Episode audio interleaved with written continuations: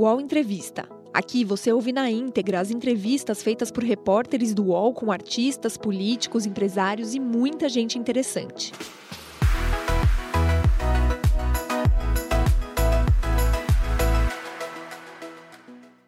Olá, bom dia. Agora são 10 horas, 3 minutos. Seja muito bem-vinda, seja muito bem-vindo aqui ao canal UOL. E a gente inicia mais um UOL Entrevista, nosso espaço de reflexão, de conversa, de entendimento sobre as questões do Brasil e do mundo. E é claro que a gente está voltado à questão da saúde com a chegada da Omicron aqui no Brasil. E por isso, hoje o nosso assunto é com o Dr. Jarbas Barbosa. Jarbas Barbosa é médico sanitarista e subdiretor da Organização Pan-Americana de Saúde, a OPAS. Graduado em medicina, especializou-se em saúde pública e epidemiologia. É mestre em ciências médicas e doutor em saúde pública pela Unicamp. Sua carreira teve início em 1982 como coordenador do programa de doenças sexualmente transmissíveis em Pernambuco. Depois atuou como secretário municipal de saúde em Olinda e, em seguida, secretário de saúde do estado. No Ministério da Saúde, ocupou cargos de secretário de Vigilância em Saúde e secretário de Ciência e Tecnologia. Também liderou o Sistema Nacional de Vigilância Sanitária. Em 2015, foi nomeado diretor-presidente da Anvisa, onde ficou até 2018. Na OPAS, foi gerente de Vigilância da Saúde e Prevenção de Controle de Doenças. No UOL Entrevista de hoje, Jarbas Barbosa fala sobre os riscos da variante Ômicron no Brasil e a distribuição das vacinas para os países pobres. E comigo nessa entrevista, dois dos nossos colunistas aqui no UOL, a gente chamou a Lucelena, que é especializada na área de saúde, sempre tem nos ajudado a entender sobre as novas variantes, sobre esta doença, sobre saúde, e também Leonardo Sakamoto, nosso comentarista aqui no UOL. Doutor Jarbas Barbosa, muito obrigada por aceitar o convite aqui do UOL. Um bom dia para o senhor. Bom dia, Fabiola. Bom dia, Lúcia. Bom dia, Fabiola. Bom dia, Sakamoto. Bom dia, doutor Jarbas. Olá, Sakamoto, bom dia para você também. Bom dia, Fabiola. Bom dia, Lúcia. Seja bem-vindo, doutor Jarbas. Eu queria iniciar é, a nossa conversa justamente com a análise do Dr.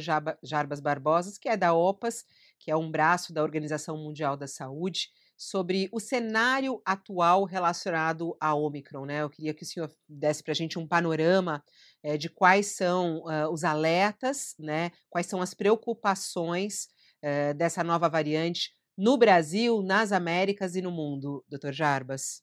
Fabiola, a, o caminho natural de um vírus e o, o SARS-CoV-2 tem feito isso, é realizar mutações. Né? Ele vai fazendo mutações.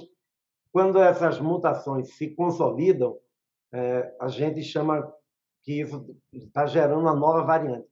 Todas as vezes que aparece uma nova variante, o, tem um comitê independente que assessora a OMS. É, esse comitê faz uma avaliação e classifica a variante em uma das duas categorias. Pode ser uma variante de interesse, ou seja, ela não, não tem é, aparentemente capacidade de modificar de maneira importante o comportamento do vírus, mas precisa ser acompanhada, ou variante de preocupação. A Ômicron é a quinta né, variante de preocupação. Já fazia tempo que a gente não tinha uma, uma nova variante. É, o achado, os achados de laboratório indicam que tem, uma, tem várias mutações né, no vírus, isso pode ocasionar uma mudança no comportamento do vírus em relação à transmissibilidade, pode fazer com que o vírus seja mais transmissível, como foi o caso da variante Delta, né? por exemplo. É, pode afetar também a capacidade de gerar casos graves, ou seja, tudo isso agora está sendo analisado. Né? Há equipes de epidemiologistas, virologistas que estão analisando o comportamento do vírus, onde ele foi identificado primeiro, essa nova variante, que é na África do Sul, analisando é, todos esses aspectos para que a gente possa ter uma, uma informação mais detalhada. Né? Mas o que nós sabemos é que isso é um alerta, né? acende, vamos dizer assim, um alerta de preocupação e que os países têm, por isso, que é, aumentar a vigilância, tem que reforçar aquelas medidas de saúde pública que nós sabemos que são eficazes para reduzir a transmissão e buscar ampliar a vacinação de maneira mais equitativa no mundo. Agora, Pode doutor falar, Oi. Quer, Sakamoto? Posso? Não, pode ser. Doutor Jarbas, está todo mundo falando da África, né? Porque essa variante surgiu lá. Mas, na verdade, a gente tem ali várias áreas no, no mundo com, que são preocupantes no sentido de baixa vacinação darem oportunidade para o surgimento de variantes. Aqui mesmo, nas Américas, a gente tem, me corrija, ilhas do Caribe que, que não alcançaram ainda, se não me falha a cabeça, 20% de vacinação. Queria que o senhor, se possível, desenhasse um, um, um retrato das Américas uh, diante dessa ameaça e do possível surgimento de novas variantes, porque a gente sabe que quando surge uma coisinha estranha dessa como o Omicron, com tantas mutações, é muito possível que surjam outras no mundo, né, pelo fenômeno que vocês chamam de convergência. Então, eu queria um cenário, como é que nós estamos, que a gente está olhando muito para lá e não está olhando para os vizinhos. É, é, Lúcia, a, a, vacinação tem aumentado muito na região das Américas. Né? Eu acho que é, com dos últimos dois meses, um aumento de doações feitas pelos Estados Unidos, pela Espanha, pela França, pela, pelo Japão, é, Canadá e outros que fizeram doações pelo mecanismo COVAX para os países da América Latina e do Caribe, a gente aumentou muito a vacinação. Felizmente, hoje nós já temos é, 20, 20 países que já ultrapassaram os 40% de população vacinada temos apenas dois países com menos de 20%. É a Jamaica, que está muito próximo de passar os 20%, deve passar essa semana, e o Haiti. O Haiti é uma situação muito complexa, porque nós tivemos a crise política, assassinato do presidente, terremoto, ou seja, um conjunto de, de, de, de eventos né, que causaram muita instabilidade política e social no Haiti. Então, a vacinação no Haiti está muito lenta. Eles não tiveram nenhuma onda forte de transmissão, felizmente, o que, por outro lado, prejudica porque há uma, há uma percepção de, de, de, segurança, uma falsa sensação de segurança por parte da, da população do Haiti. Então, o Haiti, eu diria que vai ser o grande problema. Os outros países todos devem chegar a 40%, é, mas seguramente que nós, nós precisamos repensar e criar regras de ter acesso mais equitativo às vacinas. Né? Nós, vivemos um paradoxo. Os Estados Unidos eles compraram vacina para vacinar três, quatro vezes a população e não conseguem sair muito dos 60% que eles já vacinaram. Nós já temos cinco países da América Latina que ultrapassaram os Estados Unidos em termos de, de vacinação. Outros, nas próximas semanas, vão ultrapassar também.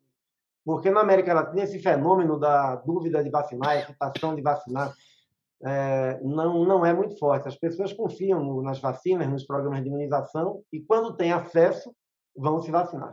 Doutor Jarbas, o senhor falou inclusive do Haiti, acho que até os dados do Our World Data estavam apontando que o Haiti ainda não completou 1% de, da população inteira vacinada, né? O senhor até demonstrou preocupação.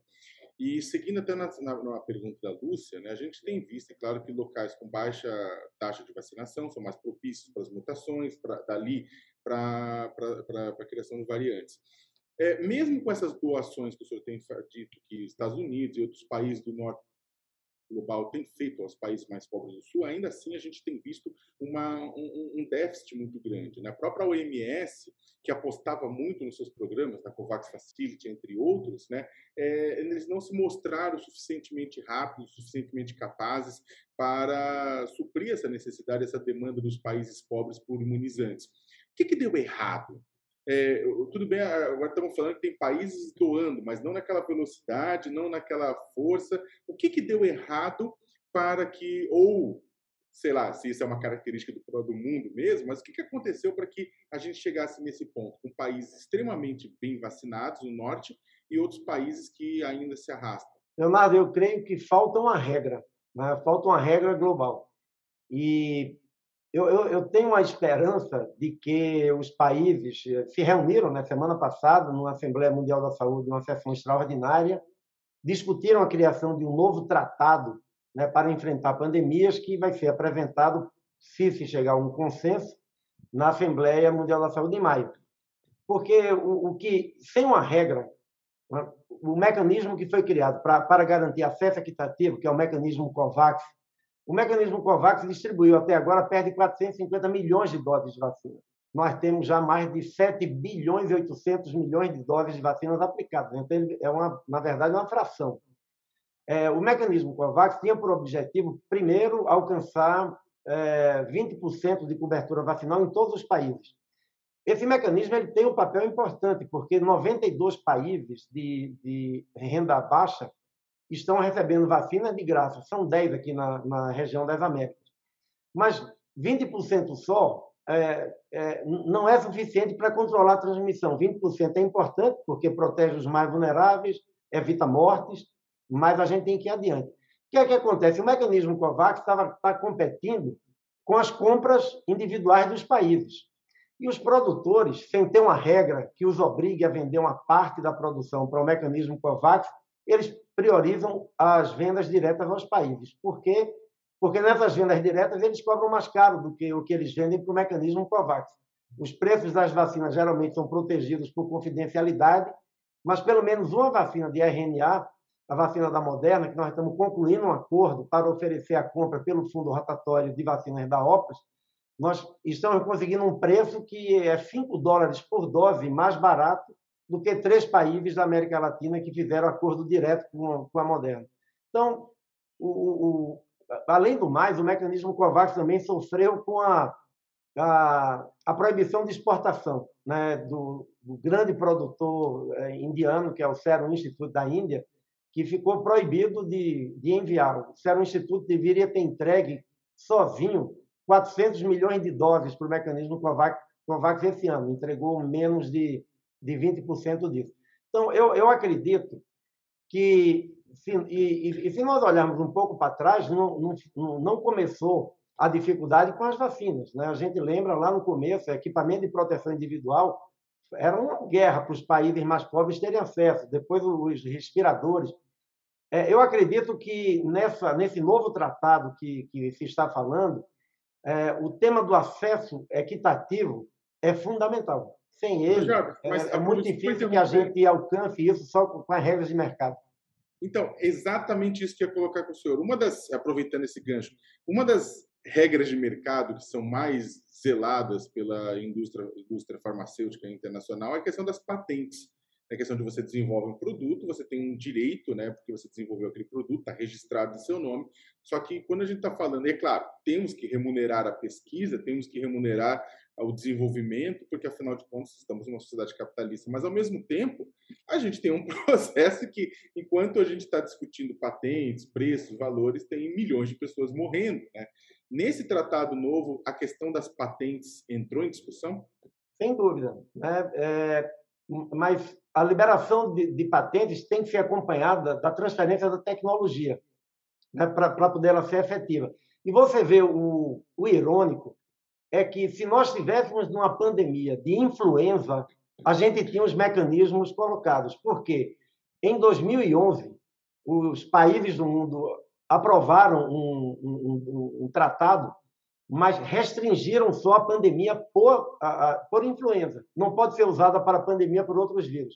Se fosse uma pandemia de influenza, todos os produtores de vacinas de influenza são obrigados, porque eles assinam todos os anos um contrato com a MF para receber os vírus que vão ser incorporados na, na, na, vacina daquele ano, eles se comprometem, no caso de uma pandemia de influenza, a vender por preço acessível um percentual da sua produção, a fazer transferência de tecnologia para países em desenvolvimento, a doar uma parte da sua produção. Infelizmente, é, na época que eu era representante do Brasil na Assembleia Mundial da Saúde, nós tentamos muito usar isso como uma plataforma e abrir para outras pandemias. Nunca foi, nunca se teve consenso sobre isso. Então é irônico que se fosse a pandemia por influenza, os instrumentos, pelo menos para, para vacina e medicamentos, estão lá, mas como foi uma pandemia por um coronavírus, o mundo fica completamente, é, vamos dizer, despreparado para garantir a questão da, do acesso equitativo, que não é só um problema moral. Né? Claro que é um problema moral você ter a África só com 5% da população vacinada, mas é também um problema de saúde pública. Ninguém vai estar protegido se a gente não controlar em toda parte a pandemia. Né? O risco de aparecer aparecerem novas variantes é um risco real, é o caminho natural, digamos assim, do vírus. E pode ser que uma, uma variante nova dessa reduza muito a proteção dada pela, pelas vacinas atuais. Então, além de um problema é, moral, é sem dúvida nenhuma um problema sanitário gravíssimo e que a gente precisa resolver com acesso expectativa. Game Trends é o podcast do Start Wall em que eu, Bruno Isidro e Letícia Vexel comentamos o assunto mais importante de games da semana. Você pode ouvir o Game Trends no Wall, no YouTube ou na sua plataforma de podcast preferida. Eu queria, a gente está falando sobre Olha... acesso às vacinas no mundo, mas eu queria trazer agora também uma discussão sobre a nossa situação do país nesse momento. O presidente Jair Bolsonaro voltou a dizer ontem é, que vai vetar qualquer tipo de passaporte de vacina, né? Se algum projeto vier na mão dele. Há uma discussão nisso de obrigar o governo federal a obrigar a ter o passaporte de vacina para que as pessoas possam entrar no Brasil só se tiverem com as duas doses, né? De ter essa obrigatoriedade. Estados e municípios têm adotado isso para eventos. O senhor é, é a favor é, da obrigatoriedade é, de ter as duas doses da vacina para entrar no Brasil. Acho que o governo brasileiro está atrasado em tomar essa ação para conter, inclusive, a chegada da Omicron por aqui? Fabiola, nós, a OMS, a gente tem que. Nós temos que nos limitar ao nosso mandato. Né? O mandato que nós temos hoje no mundo sobre a obrigatoriedade de vacina para viajante internacional é só de febre amarela.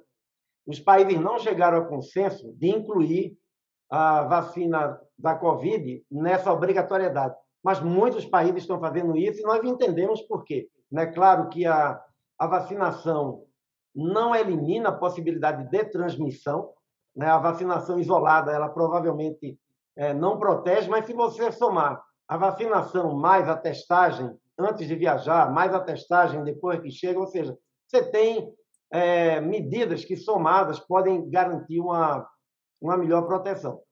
É, o, o, efeito de, de, dessas leis internas de cada país a gente tem que avaliar bem, claro. Né? Mas... O grande problema que eu penso é sempre discutir o, o que é que precisa ser feito para garantir que as pessoas se vacinem.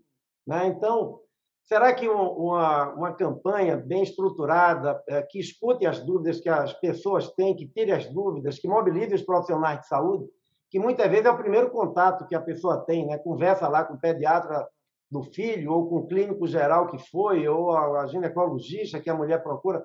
Então, se todos os profissionais, médicos, enfermeiros, não estiverem com informações, por exemplo, a gente tem é, sempre vai ter a, a, chance das notícias falsas contaminarem né, algumas comunidades. No caso do Brasil, Fabíola, da América Latina, o que a gente vê é que as pessoas querem se vacinar é, uma grande maioria, e o Brasil já atingiu maiores de 60 anos, eu creio que está em torno já de 94% a cobertura vacinal nesse grupo etário, o que é um, um, um, feito extraordinário. Né? A gente tem o Chile com um número parecido, o Uruguai com um número parecido, a Argentina muito perto disso. Então, eu creio que, geralmente, essas medidas que aparecem como a medida que vai resolver tudo, ela muitas vezes tem uma efetividade limitada. Então, eu, eu creio que é importante analisar então... a resistência à vacina, se há de quem, por parte de quem, quais são as dúvidas e, e, desenhar Mas, uma só... campanha, uma estratégia de comunicação é, adequada. O senhor concorda, então? O senhor, o senhor concorda? de vacinar forte nos Estados Unidos e em alguns países do Caribe. Em o senhor concorda, Caribe, então, com... a gente trabalhando, está trabalhando com os ministérios porque mesmo entre profissionais de saúde há alguma resistência às vacinas. O senhor concorda, então, com o presidente Bolsonaro de que não há necessidade de um passaporte de vacina, da exigência do passaporte de vacina? É. Isso é uma decisão que cada país toma, Fabiola, de maneira soberana. Nós não mas, dizemos mas eu queria aos sua opinião. que eles devem fazer eu só queria ou sua não opinião. devem fazer nesse caso, porque, como eu expliquei, dentro do Regulamento Sanitário Internacional, que é o nosso mandato, os países concordaram de ter só a vacina de febre amarela como obrigatória. Cada país está adotando. O que nós de, de, de, temos dito para os países é que a exigência da vacinação sozinha não é suficiente para é, isolar completamente o risco, porque um vacinado pode transmitir. Transmite hum. menos, mas pode hum. transmitir. Mas eu, eu desculpa, eu vou insistir um pouco na pergunta da Fabiola, porque, ok, já, já entendemos que obrigatoriedade só existe para a vacina de febre amarela. Mas eu queria saber a sua opinião, ali, tocando seu coração, como médico sanitarista, se o senhor concorda com o presidente. Porque a gente sabe, eu estou brincando muito, mas com muita dor, que é, a, a gente ameaça o verão brasileiro virar o verão do turismo viral. Por quê? Os turistas que vão chegar aqui são aqueles que não estão conseguindo aterrissar em outro canto do mundo quem não se vacina, geralmente eu entendo o que o senhor fala, de que a pessoa vacinada ela pode transmitir, mas geralmente quem não se vacina é uma pessoa que também não tem outros comportamentos, né? A pessoa não se vacina, está no pacote do não usar máscara, está no pacote de, de aglomeração. É, o negacionismo ele vem em pacote, geralmente. Então eu queria saber a sua opinião como médico, se o senhor não acha é, se o senhor pudesse dar um conselho, o senhor não acha interessante se cogitar, pelo menos, a ideia de criar essa vacina? Porque eu, Lúcia, confesso, queria até ouvir, na minha ignorância, eu acho que nós podemos atrair um tipo de turista que eu não queria ver aqui, não queria ver em nenhum lugar do mundo. Acho que não quer tomar vacina, fique em casa e não, não viaja. Minha opinião, mas eu quero saber eu, a sua, eu, que a sua é que importa. Eu não tenho dúvida que se deve fazer todo o possível para ampliar a vacinação. Né? É, mas no, no meu, na, na, minha condição de dirigente da, da Organização Mundial e da Organização Pan-Americana da Saúde, eu, eu não posso emitir uma opinião pessoal minha. Eu tenho que me ater exclusivamente ao mandato que nós temos. Nós, nós compreendemos que vários países estão tomando essa, essas medidas. Nós temos, inclusive, uma, uma, recomendação, que é um pouco que eu falei, de, de ter uma, o que nós chamamos um, um uma abordagem é, de vários níveis de proteção? Porque você não tem nada infalível para impedir que chegue novas variantes em nenhum país. A gente já viu com as quatro variantes que a gente teve, mesmo países que tentaram e que são países mais fáceis de se isolarem do mundo, digamos assim, eles não conseguiram é, impedir a transmissão. Porque é, basta a gente ver agora os casos da Holanda, né? É, são situações que a gente aprende muito porque não são situações normais. A Holanda testou todo mundo que estava em dois aviões que vieram da África do Sul. Identificaram 16 casos da, da, da variante Ômicron. Quatro com sintomas leves. Os outros sem sintomas. Sem sintomas. Seriam pessoas que não, não, não passariam né, por um serviço de saúde para ser diagnosticado. Então, o que nós recomendamos é países que consideram fazer isso, exigir a vacinação, também devem levar em conta outras medidas. Levar em conta outras medidas. Acho que ficou claro. A testagem anterior à viagem, Eu... testagem posterior da viagem para alguns lugares. Entendi. E aí não é o caso de concordar ou discordar de nenhum presidente, é concordar ou não com a medida de saúde pública. Entendo o seu papel, não pode aqui também ir contra o que a Organização Mundial da Saúde também diz, mas eu tenho outras questões práticas que eu acho importante até como recomendação. A Lúcia acabou de falar sobre viagens e turismo. Nesse momento tem muita gente se programando, viagem de Natal, viagem de Ano Novo, de férias. O senhor recomenda viagens? O que diz a Organização Pan-Americana de Saúde, a OMS também, a respeito de viagens neste momento? Recomenda, não recomenda? Tá, por exemplo, também aqui no Brasil, é, o momento de discutir se cancela ou não as festas de Réveillon. No final de semana, o prefeito do Rio de Janeiro anunciou o cancelamento. Aí veio o governo do estado e falou: não, pera lá, vamos ainda fazer uma reunião antes é, de bater o martelo de cancelar a festa de Réveillon em Copacabana. É para cancelar a festa de Réveillon? É para fazer viagem ou não? Queria a sua, a sua recomendação, doutor Jarbas. Fabiola, não, não tem viagem com risco zero. Né? Então, eu acho que as pessoas têm que fazer essa, bem essa avaliação. Quando for viajar, viajar para um local onde tem uma transmissão forte, eu diria que é absolutamente não recomendado, a não ser que seja uma viagem essencial, por um motivo que você não pode adiar. Mas viajar para um país onde há uma transmissão é, comunitária forte, nesse momento, é absolutamente não é recomendado.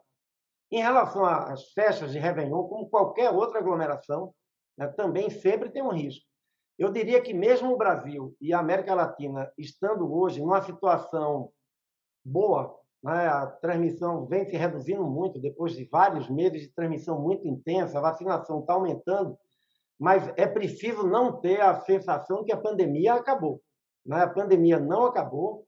A gente viu que a Europa teve uma situação parecida com a da América do Sul, só que antes, há quatro meses atrás, e depois começou a quarta onda né, na Europa, movida pela variante Delta. A variante Delta, aparentemente, até agora, não produziu uma nova onda na América Latina. tem muito debate sobre várias hipóteses para isso, inclusive de que a transmissão forte e prolongada que a gente teve de outras variantes podem ter dado alguma proteção contra a Delta junto com a vacinação, mas eu, eu digo sempre que é uma hipótese que não deve ser testada com vidas humanas, né? Porque se a gente achar que está completamente protegido, que não vai ter mais nenhuma onda no Brasil e faz um processo de abertura em qualquer país do mundo sem planejamento, eu creio que inevitavelmente a gente pode sim ter uma, é, uma, uma onda de transmissão. Então, eu creio que essas autoridades que estão avaliando e cancelando aglomerações, eu creio que agem com, com bom senso e com senso de precaução. Né? É melhor não, não deixar uma aglomeração que pode ter um papel importante da transmissão ocorrer no momento em que a gente tem uma nova variante que ainda não está completamente é, esclarecido quais são os impactos que essa nova variante pode ter no comportamento do vírus. Não é seguro, então, festa de Réveillon. Né? Não é seguro. É isso. Só, só para eu deixar claro essa, essa frase dele. Não é seguro fazer festa de Réveillon, então. É isso. Não é seguro aglomerações. Eu vou, eu vou um pouco mais além. Eu creio que eh, toda aglomeração ela pode ter um, um risco. Né? Então, tem, então, tem assim, que ter uma avaliação qual é a realidade local. Né? E a realidade local você tem que levar em conta vários indicadores. É, por exemplo, seria muito importante ter um processo de testagem ampla para você identificar se a positividade é baixa, né? Sei lá, se de cada 100 testes que você faz é, de pessoas com sintomas, tem 1% só de positividade, é uma realidade diferente quando você está com 10% de positividade, ou seja, a força da, da transmissão na comunidade é diferente. Então, isso é importante avaliar, a ocupação de leito, o número de casos, de mortes, todos os indicadores, mas eu diria que essa, essas atitudes são atitudes de, que estão trabalhando com precaução, no sentido correto de não, não gerar oportunidades de, de disseminação. Doutor Chaves, com relação a isso, pegando o gancho nessa resposta, é, existe uma discussão a respeito da, de que, da aglomerações é, em locais. Aglomeração, é claro que não é bom em nenhum sentido por, por, conta da Covid, mas quando você tem encontros, festas, uma coisa assim, a céu aberto, o, o, índice de infecção ele é muito menor do que com relação a lugares fechados, uma festa dentro de casa, uma festa numa boate, uma coisa assim, até porque você fica os aerossóis circulando, tudo isso mais por mais tempo. E aí vem a questão da, do uso da máscara. Agora, nessa semana, o governo do estado de São Paulo iria abrir mão do uso da máscara em espaços abertos, né? O que aconteceu é que depois, com as notícias da variante Omicron, o governo, claro, cancelou isso. É, haveria, é, seria o um momento, ou essa medida do governo de São Paulo de uh, tornar, uh, tornar novamente necessário o uso de máscara em espaço aberto foi exagerado ou o senhor acha que foi uma medida é, é correta? Leonardo, nós damos à cooperação técnica as informações, as evidências para que cada governo tome sua decisão baseada na realidade local. De uma maneira geral, eu creio que não se deveria abolir o uso de máscara nesse momento. Né? Principalmente em locais fechados. Né? Você pensar em uma população que anda de metrô, de trem, de ônibus, é, é absolutamente impossível você pensar que se pode liberar máscaras nesses lugares. Né? Em locais abertos, claro, a medida, a medida de saúde pública ela tem, que, ela tem que ser fácil de ser entendida. Né? Você não pode dizer, olha, se você tiver a 10 metros de uma pessoa, você pode estar sem máscara, porque as pessoas não estão medindo. Então, no caso, eu acho que a, maneira mais simples é mesmo é, recomendar o uso de máscaras sempre, né? Que a pessoa sair de casa, o ideal é que ela saia de máscara. E aí eu queria até puxar um ganchinho, um pouco do que, do que o Sakamoto pediu de explicação, e voltar a um detalhe que passou ali do que o senhor falou. O senhor falou assim, olha, principalmente viajar para lugares com alta transmissão é, do vírus, né? Mas nesse momento eu pergunto para o senhor: a gente consegue visualizar aquilo? Eu sei que não é motivo para pânico com o Ômicron, mas é motivo de muita atenção. E as cartas não estão todas embaralhadas aí pelas próximas semanas para a gente saber quais são os lugares que têm alta transmissão? Quer dizer, se essa variante já chegou e se de fato amanhã ou depois se confirmar que ela é mais transmissível do que suas antecessoras, as cartas não foram todas embaralhadas? Dá para eu chegar hoje e olhar e falar assim: ah, estou indo para tal lugar e lá está baixa, tá, a situação está sob controle. Não é melhor todo mundo é, ser um pouco mais cauteloso ou é exagero? Como eu falei, to, toda, toda viagem tem risco. Né? Toda viagem tem risco. Quando nesse momento, então, eu acho que cada pessoa tem que fazer a sua, a sua avaliação de risco bem, bem cuidadosa. Né? É, e ver o que são viagens essenciais que precisa fazer e que não são essenciais. Eu diria também que, nesse momento em que nós estamos ainda buscando conhecer melhor o comportamento da, da, da nova variante da Ômicron, é, ser mais cauteloso, eu creio que é obrigatório. Né? Então, eu, eu, se não é uma viagem essencial, eu creio, e se a pessoa pode esperar até que se tenha mais claro o panorama, seria, seria mais recomendável, sem nenhuma dúvida. Outra polêmica que está agora aqui no Brasil é em relação à redução do intervalo entre as vacinas, da terceira dose. Né? A gente começou a nossa conversa aqui falando sobre a escassez de vacina em alguns países, né? E sobre a, essa dificuldade de a gente conseguir controlar essa pandemia, já que o mundo não é vacinado da mesma maneira. E aqui no Brasil a gente está falando de terceira dose, a aplicação da terceira dose já para as pessoas acima de 18 anos. São Paulo reduziu é, os laboratórios falam em seis meses, o Ministério da Saúde reduziu para cinco o intervalo, e agora a Prefeitura de São Paulo e o Estado de São Paulo reduziu para quatro meses. A Anvisa está questionando isso. O que o senhor acha a respeito da aplicação da terceira dose no Brasil e também sobre essa redução do intervalo? Aqui em São Paulo, já valendo quatro meses é, do intervalo para quem tomou a, a segunda dose. Fabiola, a, nós, nós, estamos recomendando a terceira dose em dois grupos. Né? Claro, o, o comitê que faz essas recomendações para a OMS, ele está se reunindo agora, na próxima semana, e provavelmente novas recomendações. Mas, por enquanto, o que a gente eh, tem recomendado, porque as evidências são muito fortes nesse sentido, é de que quem tomou vacinas produzidas pela Sinovac ou Sinopharm, no caso do Brasil é a Coronavac, todos os maiores de 60 anos precisam tomar uma terceira dose, como parte do esquema de vacinação, porque está bem comprovado que há, há uma redução importante é, nesse grupo, bem documentado já a partir do sexto mês. Então, precisa tomar a terceira dose. E para todas as vacinas, os imuno, é, imunodeprimidos, por qualquer causa, precisam também tomar, porque pela característica é, das dificuldades do sistema imunológico dessas pessoas, elas não é, conseguem fazer uma boa proteção com o esquema no, é, normal de vacina.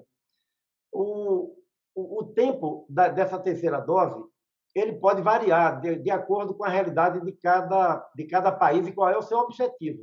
Né? Se a transmissão, você quer avançar no sentido de controlar mais a transmissão, tem países que estão reduzindo o, o intervalo. Né? Se a transmissão está controlada e você pode deixar para o sexto mês, é melhor, porque quanto mais se aproxima do sexto mês, você tem mais chance de que a, a, a, essa proteção vai durar mais tempo depois.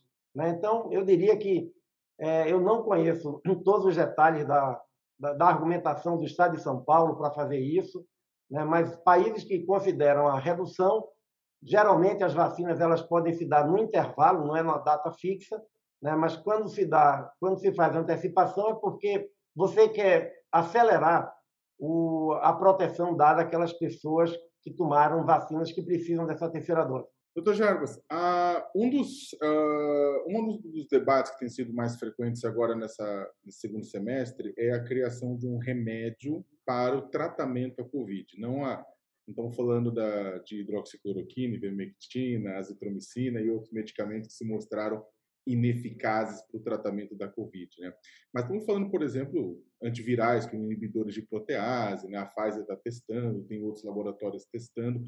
Como é que o senhor vê? O senhor vê, acha que em breve a gente vai ter remédios eficazes para o tratamento da Covid? Não estou falando de vacina, é claro, estou falando de remédios eficazes para tratar quem está doente? Sakamoto, eu, eu lhe diria que quando começou a pandemia, muita gente, inclusive eu, eh, achava que a gente ia ter um medicamento antes de ter a vacina essa, esse otimismo não, não, não se revelou é, com os fatos. Né? A gente conseguiu ter vacinas, boas vacinas contra, contra o vírus. Medicamentos já existem, né? esse coquetel de antivirais, nós já temos agora é, anticorpos monoclonais que, que têm sido utilizados, que reduzem a, a gravidade, mas ainda não é aquele medicamento que a gente espera né, um medicamento que seja de uso oral, que seja é um Tamiflu, por exemplo, barato. né? algo como era o Tamiflu. Né, Isso, todo... exatamente. Que seria o ideal para poder, inclusive, ser disponível em postos de saúde. Né? O anticorpo monoclonal você tem que tomar em regime de semi-internamento, ali as horas que dura a infusão, você tem que ficar no hospital sob supervisão, é caro, é... ou seja, ainda não, ainda não temos. Eu, há, várias indústrias né, nesse momento fazendo ensaios clínicos com medicamentos, alguns medicamentos já conhecidos, antivirais, outros novos que estão sendo desenvolvidos. Há uma expectativa de que nós poderemos ter em 2022 uma, um, desses medicamentos, né? mas é, eu creio que, por enquanto, a gente precisa usar bem as armas que a gente já tem. Né? A combinação de vacinação com uso de máscaras, evitar aglomerações, é, e isso pode fazer com que a transmissão seja controlada. Né? Nós não sabemos ainda se é possível eliminar completamente, mas sabemos, e tem países que já comprovam isso, que a combinação de medidas de saúde pública com vacinação são duas armas importantes para controlar a transmissão. Então, falando das armas que a gente já tem, eu queria que o senhor contasse um pouco da parceria da OPAS com a Fiocruz e com empresas argentinas para a produção de vacina de RNA mensageiro. Né? Isso é para nos dar autonomia, para dar autonomia a esses, aos, aos países da América Latina para de, de conseguir as doses necessárias dessa vacina para essa ou para outras pandemias? Qual é a ideia e em que pé está isso? Lúcia, a, a pandemia mostrou que nós temos uma vulnerabilidade grande né, na América Latina e no Caribe, porque a, os fabricantes de medicamentos, de vacinas, de produtos para a saúde, de equipamentos médicos, eles estão muito concentrados no mundo. Então, é, é, é importante começar a debater como reduzir essa vulnerabilidade. Né? Os países é, aprovaram, na, no nosso conselho é, diretivo, aprovaram uma resolução é, solicitando que a OPAS atuasse nesse campo. Né? Nós estamos procurando fazer alguns movimentos estratégicos, não são movimentos de curto prazo, né? Isso não é para ter uma vacina amanhã, mas a gente fez uma, uma decisão de trazer para as Américas, o, o, plano inicial da OMS era fazer só na África, mas a gente lembrou que a América Latina muitas vezes é esquecida. As pessoas acham que a gente aqui é um pouco Europa, e não é. Né? A América Latina e o Caribe não são é, Europa definitivamente. Né? É uma região com muita desigualdade social, né? muita pobreza. Bom, então, nós trouxemos essa ideia de ter um, um, um centro né, regional de produção de vacinas de RNA mensageiro. Vacinas de RNA mensageiro são uma vacina de plataforma tecnológica nova, né, uma plataforma tecnológica que já vinha sendo estudada há muito tempo para fazer vacina contra a ebola. Há, inclusive, a perspectiva de, de fazer vacina de influenza é usando a mesma tecnologia. Eu acredito particularmente que grande parte das vacinas virais no futuro serão vacinas com essa plataforma de tecnologia. Então, nós escolhemos, né, foi um, um comitê independente que selecionou dois projetos. Um é um projeto com a Fiocruz, que a Fiocruz está desenvolvendo uma vacina própria de RNA mensageiro. E o processo com um consórcio de empresas privadas da Argentina, que estão fazendo um investimento grande de ampliação de capacidade produtiva e querem é, receber né, a, a, a, transferência de tecnologia. Então, isso tem, tem andado bem, nós estamos acompanhando com, com esses dois é, projetos. Nós abrimos uma outra, uma outra carta, uma chamada, para componentes das vacinas de RNA mensageiro. Infelizmente, demonstrando a, a vulnerabilidade da região, nós tivemos poucas propostas. Vamos fazer uma segunda chamada porque alguns dos componentes que poderiam ser produzidos no Chile, no México, na Colômbia, para dar a mesma ideia de uma, de uma produção regional, a gente vai precisar de ter é, produtores aqui na região. E o grande objetivo é que essas vacinas sejam um bem público regional. Então, não é para vacinar na Argentina e para vacinar no Brasil. O compromisso que, que essas instituições assinam conosco é que toda a produção vai ser comercializada por intermédio do Fundo Rotatório de Vacinas de maneira a beneficiar todos os países. Argentina e Brasil, e Chile, Colômbia, Jamaica, Haiti, todos os países. Isso é importante para dar racionalidade, porque durante a pandemia, vários países começaram a falar em construir fábricas de vacina. Construir uma fábrica de vacina é um investimento de uns 350 milhões, 400 milhões de dólares, pelo menos. Leva uns cinco anos, exige capacidade técnica, E o que nós não queremos é que tenha aí um, algumas fábricas elefante brancos desperdiçando recursos que são escassos na região. Então, nós estamos optando de fazer algo bem pragmático né, e algo que possa deixar um legado para outras, é, outras vacinas, para outras doenças. Doutor Jarbas, eu sei que o senhor precisa se despedir aqui da gente, tem um outro compromisso, só que tem muita pergunta chegando a respeito da vacinação das crianças. Só queria que o senhor respondesse isso. É, qual é a sua análise né, a, da Organização Pan-Americana e também da OMS sobre a vacinação das crianças? Há uma expectativa no Brasil é, do pedido. A, a, Pfizer ainda não apresentou o pedido, nenhum laboratório ainda apresentou o pedido na Anvisa, né, para que essa vacinação ocorra. Qual é a sua análise sobre a vacinação de crianças? Sem dúvida, as crianças não são um grupo prioritário, né? a não ser crianças e adolescentes que têm alguma comorbidade, porque eh, elas têm, têm muito pouca. As que desenvolvem Covid, né? geralmente são casos leves, você não tem severidade em, em casos de crianças. Claro que vai chegar o momento de vacinar a criança. O que as pessoas precisam compreender é que uma autoridade reguladora, como a Anvisa, ela não decide é, se deve ou não vacinar, usar aquela vacina em criança. O produtor tem que entregar um dossiê, é, em um dossiê técnico, com às vezes centenas ou milhares de páginas, em que ele comprova que fez estudos, que esses estudos asseguram que a vacina é segura e eficaz em crianças.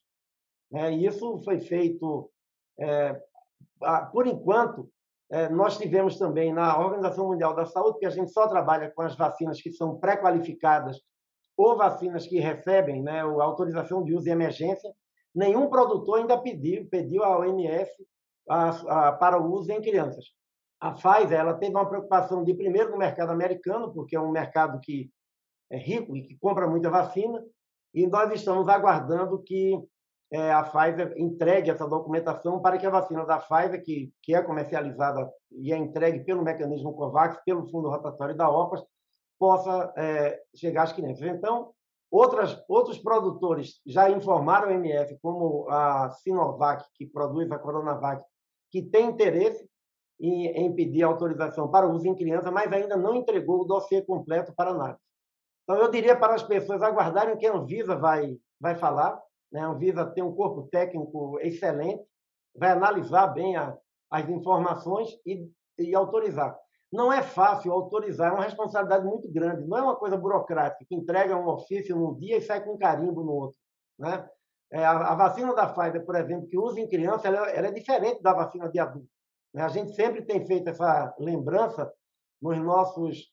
É, na, na última conferência de imprensa que a gente faz toda quarta-feira, porque tem alguns países na América Latina que acharam que era só fracionar a vacina da Pfizer e poderia usar em criança. Isso é um erro é tremendo. A, a composição da vacina é diferente. É uma vacina específica para crianças que foi testada com essa composição que está autorizada já nos Estados Unidos, por exemplo. Aqui no Brasil se fala muito que seria a mesma, né? Só com outra dose. Então é outra vacina. E a vacina da Coronavac, que já é usada, por exemplo, na China? Não, é, é, é a mesma vacina. É a mesma tem, vacina. Só esclarecer tem, isso para os leigos, doutor. É, ela, ela tem. Mas não é a mesma vacina no sentido que pode, pode pegar essa vacina de adulto, dividir por dois e dar numa criança. Não, não é assim. A vacina de criança ela tem cinco vezes menos, inclusive, o material do que tem a vacina de adulto. Tem até a mesma vacina, mas é como se ela fosse um antibiótico, antibiótico pediátrico também, que tem uma dose menor, porque é proporcional ao peso, às características da, do corpo infantil. Então teria que fazer uma nova. É, é a mesma, é, a, é o mesmo produto, só que ela tem que ser embalada diferente, tem que ser diferente, é uma outra produção. Para que não haja confusão e, e na aplicação. Riscos, é. E para evitar riscos de manuseio inadequado, de fracionamento inadequado, é, o ideal é usar vacina que vai vir com a é, específica para ser usada em crianças. Como se fosse uma diluição, vamos explicar assim para os leigos como se fosse uma diluição. É como se fosse uma dosagem menor. Né? Ela tem uma dosagem menor porque, claro, uma criança tem menos peso, menos massa corporal, então ela não precisa e... de ter aquela mesma dosagem que tem na vacina do adulto. E os resultados da Coronavac para as crianças, que já está sendo utilizado em alguns países? Olha, nós, nós só podemos fazer recomendação quando o produtor da Coronavac, a Sinovac, entregar a documentação que comprova que a vacina é segura e eficaz em crianças. Até lá, nós não, nós não podemos recomendar.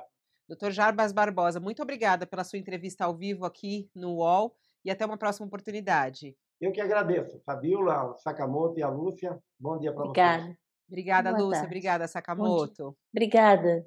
Até. E assim a gente termina mais um UOL Entrevista, hoje trazendo aqui é, a fala de Jarbas Barbosa, que é da OPAS, que é um braço da Organização Mundial da Saúde. Eu volto logo mais, ao meio-dia tem a edição do All News do meio-dia, com um resumo do noticiário e a análise também, segunda-feira, de Marco Antônio Vila. Eu te espero. O UOL Entrevista e outros podcasts do UOL estão disponíveis em uol.com.br/podcast. Os programas também são publicados no YouTube, Spotify, Apple Podcasts, Google Podcasts e outras plataformas de distribuição de áudio.